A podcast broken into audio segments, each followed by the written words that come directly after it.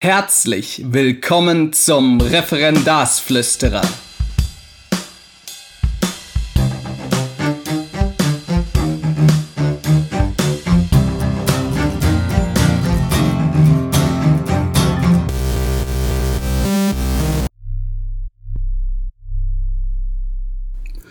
Ich begrüße euch alle zu einer neuen Folge des Referendars Flüsterers, allerdings diesmal zu einer die nicht ganz so ist wie die anderen. Ich meine, letzten Endes ist es so, dass die Folgen ja sowieso schwanken. Aber in dieser Folge habe ich mir überhaupt nichts vorgeschrieben. Das hat wirklich auch rein praktische Gründe. Ich habe jetzt mal eine kurze, einen kurzen Moment, wo ich ein bisschen was zum Besten geben kann. Es wird auch keine Folge, wo ich viele Tipps und Anregungen geben werde, glaube ich. Weiß es ja selber noch nicht, wie es weitergeht. Das ist quasi essayistisch ins Blaue gesprochen, um vielleicht ins Schwarze zu treffen. Es soll um Work-Life-Balance gehen, wie ich das hinkriege und nicht hinkriege und in gewisser Weise auch darum, warum ich es in letzter Zeit nicht geschafft habe, ähm, überhaupt Podcast-Folgen zu machen. Ich mache trotzdem eine, weil ich jetzt zumindest wieder ein bisschen Muße hat. Ich muss ganz ehrlich sagen, dass ich was, ich sage jetzt mal so, Content angeht als, als solches. Also wirklich das Erstellen von, von Texten, von ähm, Videos und äh, eben auch von Podcast, ich so ein bisschen leer geredet, leer geschrieben bin. Ähm, und das hat vielerlei Gründe. Die haben vielleicht auch mit ja, sozusagen dem Moment der fehlenden Work-Life-Balance zu tun. Obwohl ich das Wort eigentlich für problematisch halte, aber da spreche ich dann gleich zu.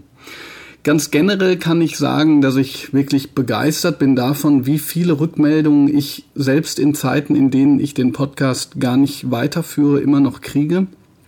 Das ist sehr motivierend nicht nur dafür motivierend, dann sozusagen den nächsten Podcast rauszuhauen, sondern ja, diese, diese Rückmeldungen, diese, diese Art der Kultur der Dankbarkeit, die ist doch etwas, was ähm, ja in, ich glaube, vielen Berufen nicht selbstverständlich ist. Man kann das ja, wenn man es so ein bisschen negativ sieht, auf ähm, die zwei Sätze bringen, wenn es läuft, meldet sich keiner und wenn es nicht läuft, dann kriegt man auf den Deckel. Das soll jetzt gar nicht so pessimistisch klingen, wie es ist. Es ist ja äh, logisch, ja. Also wenn man seinen Job vollführt, ähm, wieso sollten sich die Leute äh, dauernd bei einem melden? Das ist so ein bisschen wie beim, wie beim Torhüter. Wobei das jetzt natürlich gerade nach dem Champions League-Finale Liverpool gegen Real Madrid äh, ein schlechtes Beispiel ist oder vielleicht auch ein Beispiel, was zeigt, äh, was passiert, wenn man als in einer äh, sozusagen Position, in der man eigentlich nur Fehler machen kann. Was passiert, wenn man, wenn man da äh, sozusagen dann tatsächlich die schlimmsten Fehler macht, die es, die es überhaupt gibt. Ich habe, wie gesagt, in letzter Zeit weder Zeit noch Muße gehabt, mich dem Podcast zu, ähm, ja, zu, zu, zu widmen. Ähm, und das hat, wie gesagt, diese zwei verschiedenen Gründe, die ich jetzt mal so qualitativ und, und quantitativ nennen kann. Quantitativ äh, einfach deshalb, weil keine Zeit ist.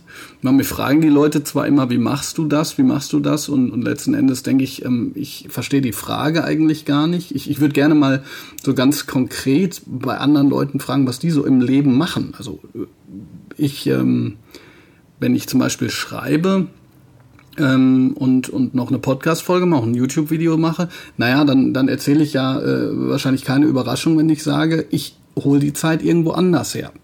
Und zwar ähm, mache ich keinen Sport zum Beispiel. Ich wünschte, ich würde Sport machen und jedes Mal, wenn ich Sport mache, denke ich danach, ich sollte wieder mehr Sport machen. Aber ich mache es nicht. Ich, ich lege meine Prioritäten irgendwie woanders. Ne? Ich hoffe, dass ich nicht irgendwann als sehr intelligenter und sehr fetter Typ irgendwo in der Couch lande. Okay, das war jetzt ein bisschen drastisch, aber ihr wisst schon, was ich meine. Also, wo nimmst du die Zeit her? Ich, ich nehme sie mir. Mir sind manche Sachen sehr, sehr wichtig, ähm, mich fortzubilden, zu, zu lesen und so weiter und so fort. Und, ähm, und zwar alles sozusagen in diesem semi-professionellen Sinne. Ja? Familie ist an erster Stelle, das ist ganz klar. Aber in diesem semi-professionellen Sinne ähm, nehme ich mir dafür Zeit und äh, mache andere Dinge nicht. Und das ist eine Prioritätensetzung, die natürlich ähm, jeder für sich irgendwie entscheiden muss. Für äh, sozusagen alles, was schriftlich ist, ja, da, da ist sozusagen meine Beurteilung dann auch immer, ich finde die Beurteilung des eigenen Handelns und Arbeitens immer sehr, sehr schwierig. Sowohl professionell, also wirklich beruflich, habe ich jetzt guten Unterricht gemacht oder nicht, als auch ähm, semi-professionell, ähm, was sozusagen die Medien, ich sage jetzt mal Medienexpertenarbeit angeht, weil, äh, also mir, mir kann es passieren, dass ich zum Beispiel denke, selten passiert mir das, ehrlich gesagt, selten. Aber dass ich denke, boah, der ist mir jetzt wirklich mal ein toller Text gelungen, es war ein prima Einfall. Und äh, es gibt sozusagen überhaupt keine Reaktion. Klammer auf, nicht, dass Reaktionen alles wären, aber sozusagen das, was erwartet äh, oder das, was sozusagen an Wirkung erwartet wird, ist halt gar nicht da. Klammer zu. Ähm, und dann gibt es, mh, hm, ich sag mal, Phasen, da, da haue ich einen Text raus.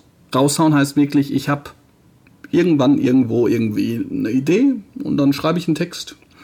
Redigiere den auch nicht, ja. Das heißt, dann ist da vielleicht auch mal ein Fehlerchen drin oder so. Äh, mir ist es immer, also ich lebe dann eher nach dem Prinzip zu sagen, ich habe diesen Impuls und diesen Impuls muss ich quasi essayistisch befriedigen und dann kommen Leute und sagen, boah, also toll, super gemacht und so.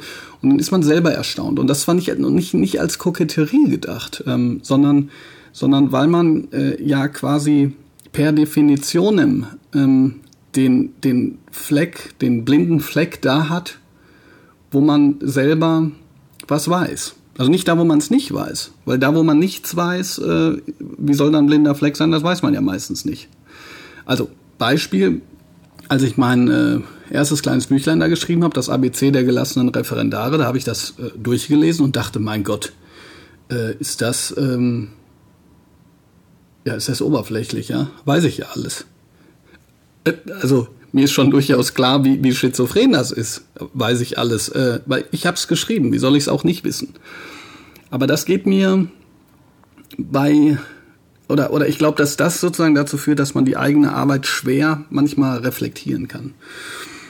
Und immerhin sollte man das aber wissen. Also man sollte reflektieren können, dass man von einer Position aus an die Dinge herantritt, die einem von, von vornherein äh, die Türen für die eigenen blinden Flecken schließt. Das ist auch zum Beispiel äh, eine Kritik, die ich immer mal wieder in diesem, ich nenne es jetzt mal digitalen Diskurs habe. Dass Leute davon ausgehen, dass bestimmte Voraussetzungen sozusagen allgemeingültig sind, während sie in eigentlicher Weise im höchsten Grade, Grade individuell sind. Ich gebe euch ein Beispiel. Ich bin einer derjenigen, das habe ich jetzt schon öfter gehört, die unglaublich froh sind, sozusagen diese 90er Jahre jugendlichen Generation zu sein. Von der 80er Jahre geboren, also gerade noch kein Millennial. Ähm, und die Möglichkeit zu haben, mich für ähm, Netflix oder ein Buch zu entscheiden. Also diese Entscheidungsfähigkeit zu sagen, ich habe jetzt, äh, weiß ich nicht, mal zwei Folgen geguckt und jetzt, hab, jetzt lese ich aber die Goethe-Biografie weiter. Logischerweise ist das auch irgendwie nerdig und, äh, und so weiter und so fort, deutschlehrermäßig. Aber die Annahme, dass jeder, der in eine neue Generation hereingeboren wird, dieselbe Entscheidungsfähigkeit hat, die ist natürlich nicht gegeben. Ich würde das jetzt nicht viel weiter vertiefen, weil natürlich gibt es dagegen Argumentationen und auch sozusagen vor allen Dingen diejenigen, die sagen, ja, es geht ja nicht darum, sozusagen bestimmte festgelegte Inhalte zu konsumieren. Man kann auch andere Inhalte konsumieren.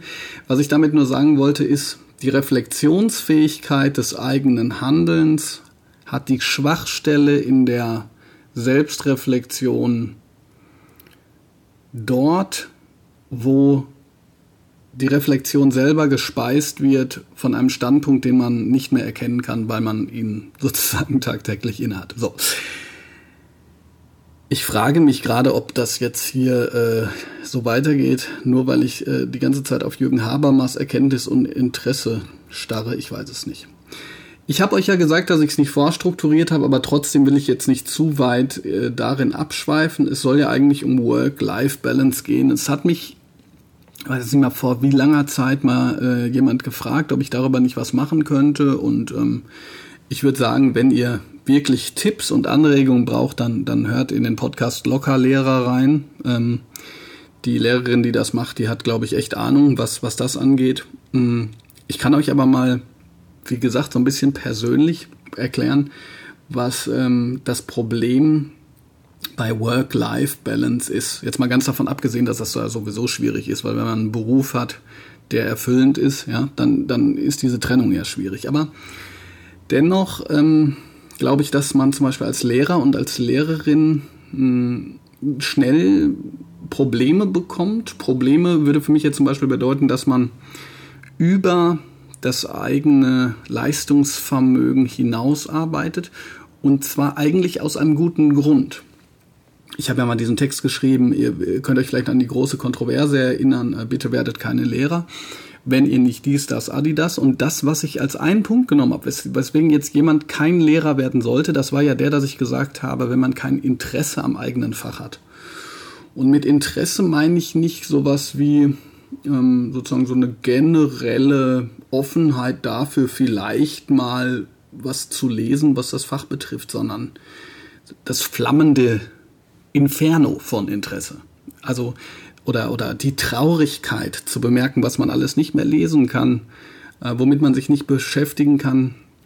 Das Interesse dafür, sozusagen den Stoff so tief zu durchdringen, dass man dann auch in der Lage ist, wieder an eine oberflächliche Oberfläche zu kommen, nicht oberflächlich, an eine Oberfläche zu kommen, die dann auch schulisch fruchtbar gemacht werden kann. Und äh, dieses Interesse zu haben und weiterführen zu können, das ist ja großartig. Viele Lehrer, die online unterwegs sind, haben dieses Interesse, glaube ich. Ähm, glaube ich, sage ich deshalb, weil, ähm, weil man auch schnell durch die Repräsentation dieses Interesses korrumpiert werden kann, glaube ich. Ja, ist schwierig, also im, im Sinne von, wenn ich zur Schau stelle, was ich tue, wie ich es tue, jetzt zum Beispiel wie in diesem Podcast, dann ist die Frage, ob ich es nur noch tue, um es dann im Podcast zu sagen, um bei diesem Beispiel zu bleiben. Ich glaube, das ist schwierig. Wer ähm, schon mal so eine richtig hohe Klickzahl zum Beispiel bekommen hat oder, oder sehr viel Feedback, der mag das nicht nur, sondern der will das vielleicht nochmal haben und da kommen wir dann ganz schnell in so Clickbait-Geschichten. Also ähm, ich könnte euch zum Beispiel äh, jetzt einen Titel nennen äh, von einem Artikel, den ich schreiben könnte, von dem ich weiß, dass er tausendfach äh, aufgerufen wird, obwohl im Prinzip genau das dasteht, was schon tausendmal gesagt wurde. Solche Artikel habe ich auch schon geschrieben, einfach um mal wieder einen neuen Content zu bringen. Aber wenn das sozusagen das einzige Interesse ist, dann ist sozusagen das, von dem ich ausgehe, natürlich kein, kein wirklich ja, internalisiertes Interesse, sondern extern geleitet. Und äh, das ist ja auch schon wieder Quatsch. Nochmal, aber ich gehe davon aus, dass viele Lehrerinnen und Lehrer, die jetzt so gerade digital unterwegs sind, trotzdem auch für ein Ideal kämpfen und Interesse haben. Interesse an neuen Methoden, Inhalten und so weiter und so fort, obwohl ich damals auch schon, als ich noch aktiv beim chat.de dabei war, einen Artikel geschrieben habe, wo bleiben die Inhalte, weil mir das alles ein bisschen zu oberflächlich war. Und gleichzeitig sozusagen soll äh, die Konnotation natürlich nicht sein, oh, ich bin so tiefsinnig dauernd. Ja, ich hoffe, dass das äh, sozusagen euch klar ist. Ihr habt den Podcast ja schon ein bisschen äh, länger gehört. So, lange Rede, kurzer Sinn. Dieses persönliche, individuelle Interesse am, am, an der Durchdringung von, von Texten, Themen und Strukturen, die kann natürlich dazu führen, dass der Übergang zwischen Beruf und Freizeit gar nicht mehr so gegeben ist.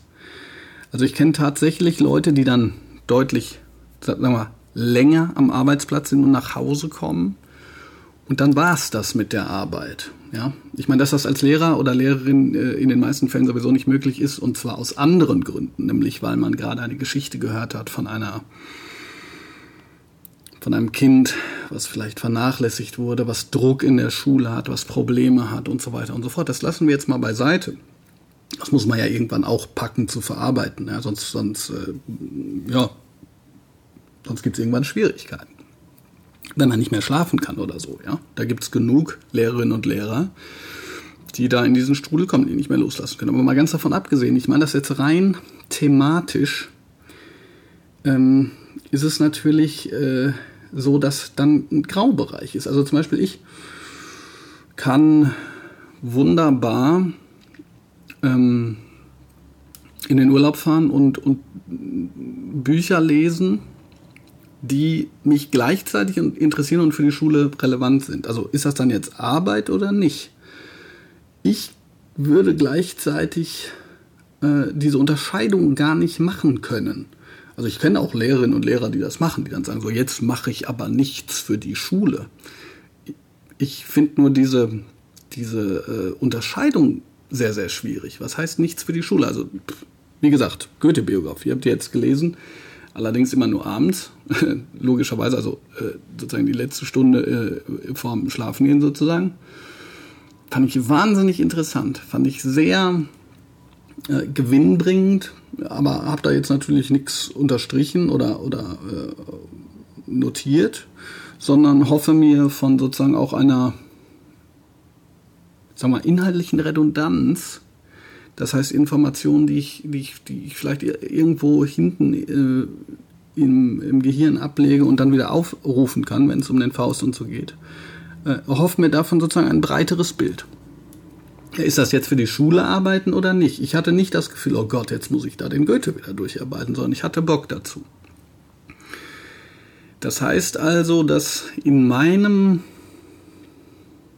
Leben die diese Art von Work-Life-Balance äh, gar nicht in der Weise gegeben ist.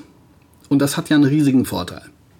Und zwar hat das den Vorteil äh, zu sagen, wenn ich etwas tue, weil ich es tun will, bedeutet das ja gleichzeitig, dass ich nicht sozusagen äh, unter einem externen Zwang stehe, das zu tun. Gleichzeitig merke ich aber bei mir in Wellenbewegung auch den Nachteil, nämlich die Phasen, wo die zwangsläufig gegebenen externen Strukturen dann dazu führen, dass das, was man vielleicht aus eigenem Interesse macht, dazu noch kommt. Also konkretisiere das jetzt nochmal. Ich habe äh, sozusagen den, äh, die Abiturarbeiten und das macht man dann den ganzen Tag. Und das ist, äh, also ich, ich merke das schon, also es wird eine Herausforderung für mich, glaube ich, die nächsten 40 Jahre Korrekturarbeiten zu machen kann ich gleich nochmal kurz drauf eingehen. Aber wenn ich dann abends sozusagen die Goethe-Biografie nochmal äh, durchlese, hat das plötzlich eine andere Qualität. Ähm, durch, sagen wir mal, die verschiedene Kontextuierung des, der Tagesstruktur. Zu sagen, okay, jetzt habe ich den ganzen Tag was für die Schule gemacht und mach's abends auch noch. Dann, äh, ja, das heißt, plötzlich hat das eine andere Qualität, ähm, weil das Work äh, plötzlich äh, so ein großes Übergewicht hat, dass dieser Graubereich, wo ich gesagt habe, also es gibt kein Work-Life-Balance da, da vielleicht zwischengeht. Ähm, ja, was, was kann man da, äh, was kann man da dann machen? Äh, ja, es ist schwierig. Dann vielleicht doch dahin gehen und sagen, naja, ähm, muss ja jetzt ein anderes Buch nehmen oder so, ne? Obwohl ich dann ja sozusagen der Nerd bin, der sagt so, okay, äh, anderes Buch äh, ist jetzt, was ich, Medienreflexionspraxis oder so. Andererseits glaube ich, dass, wie ich schon gesagt habe, diese, dieses, was ausschließlich Arbeit ist, natürlich wirklich ausgeglichen werden muss. Also für mich ist, wie gesagt, dieses Nachlesen, dieses Versinken in ähm, Themengebieten, die mich persönlich interessieren und die trotzdem in der Schule eine Rolle spielen, halt eben dieser Graubereich. Ich genieße das, obwohl ich es machen muss. Was weiß ich, äh, jetzt für, für nächstes Jahr den Faust, Goldener Topf und Hermann Hesse. Vor allen Dingen den Faust, da habe ich mich gerade wieder reingebissen in die verschiedensten Kommentare. Das finde ich großartig. Aber äh, Korrekturarbeit ist nur, nur Arbeit. Nur Arbeit. Ähm, und für mich auch so eine, so eine Aussaugearbeit. Ich habe oft das Gefühl, dass ich dann auch sag mal, bestimmten Texten oder den Verfassern Unrecht tue, indem ich mich dermaßen langweile. Das hört, irgendwie, hört sich jetzt hart an, aber ich, ich, ich langweile mich, ähm, weil es einfach nicht herausfordernd ist, sondern eine, eine stetige Fehlersuche, Korrektur und so weiter und so fort, dass das schon, äh, dass das schon eine Herausforderung werden wird, ja, mit drei Korrekturfächern. Zumal man dazu sagen will, dass ich ja trotzdem diese, diesen positiven Idealismus nicht ver ver verlieren will. Auch den Glauben daran, dass die Rückmeldung dann was wert ist, beispielsweise. Ich weiß nicht, ob ich das irgendwann schon mal gesagt habe, aber ich habe in meinem Kurs jetzt 140 Seiten Rückmeldung geschrieben insgesamt. Eine DIN A4-Seite pro Arbeit und Schüler. Ich weiß nicht, ob die das alle gelesen haben. Also bei manchen habe ich natürlich herausgelesen in der nächsten Arbeit, dass das dann entweder nicht gelesen wurde oder zumindest gelesen und nicht verstanden oder gelesen und verstanden, aber es ist sozusagen nicht in einen Handlungsimpuls gemündet. Ja. Und äh, man kann so viel Feedback geben, wie man will. Äh, mein Dauervergleich ist ja der ähm, des Autofahrens, ja. Wenn ich, wenn ich sage, du bist gut gefahren, aber arbeite noch da und da und da dran, und jemand sagt ja und fährt dann drei Wochen nicht und steigt dann wieder ins Auto, dann wird wohl keine Verbesserung eintreten. Ja, ist nicht so überraschend. Ja, so viel. Ich weiß ehrlich gesagt nicht, ob ihr jetzt im Auto sitzt und währenddessen denkt, das war jetzt äh, nicht besonders ergiebig. Ich ja, bin, wäre mal gespannt, was ihr dazu sagt, was so eure eure ähm, Erfahrungen sind. Vielleicht sind, habt ihr auch keine Erfahrungen und findet es jetzt mal ganz spannend, äh, sozusagen von mir diese Form der Reflexion zu hören. Würde mich auf jeden Fall freuen. Ähm, ich nehme das jetzt, wie gesagt, als, als Zwischenfolge. Ich glaube nicht, dass ich es dieses Jahr nochmal schaffen werde, da alle, alle, noch nicht mal alle zwei Wochen eine Podcast-Folge zu machen. Wenn ich mal wieder eine schaffe, freue ich mich. Ich hoffe, ihr freut euch dann auch. Ansonsten habe ich einfach äh, jetzt bis zu den Sommerferien noch echt was zu tun. Ja, also ich wünsche euch was und äh, ja, wir hören voneinander. Ich freue mich. Bis dann, euer Referendarsflüsterer Bob Blume.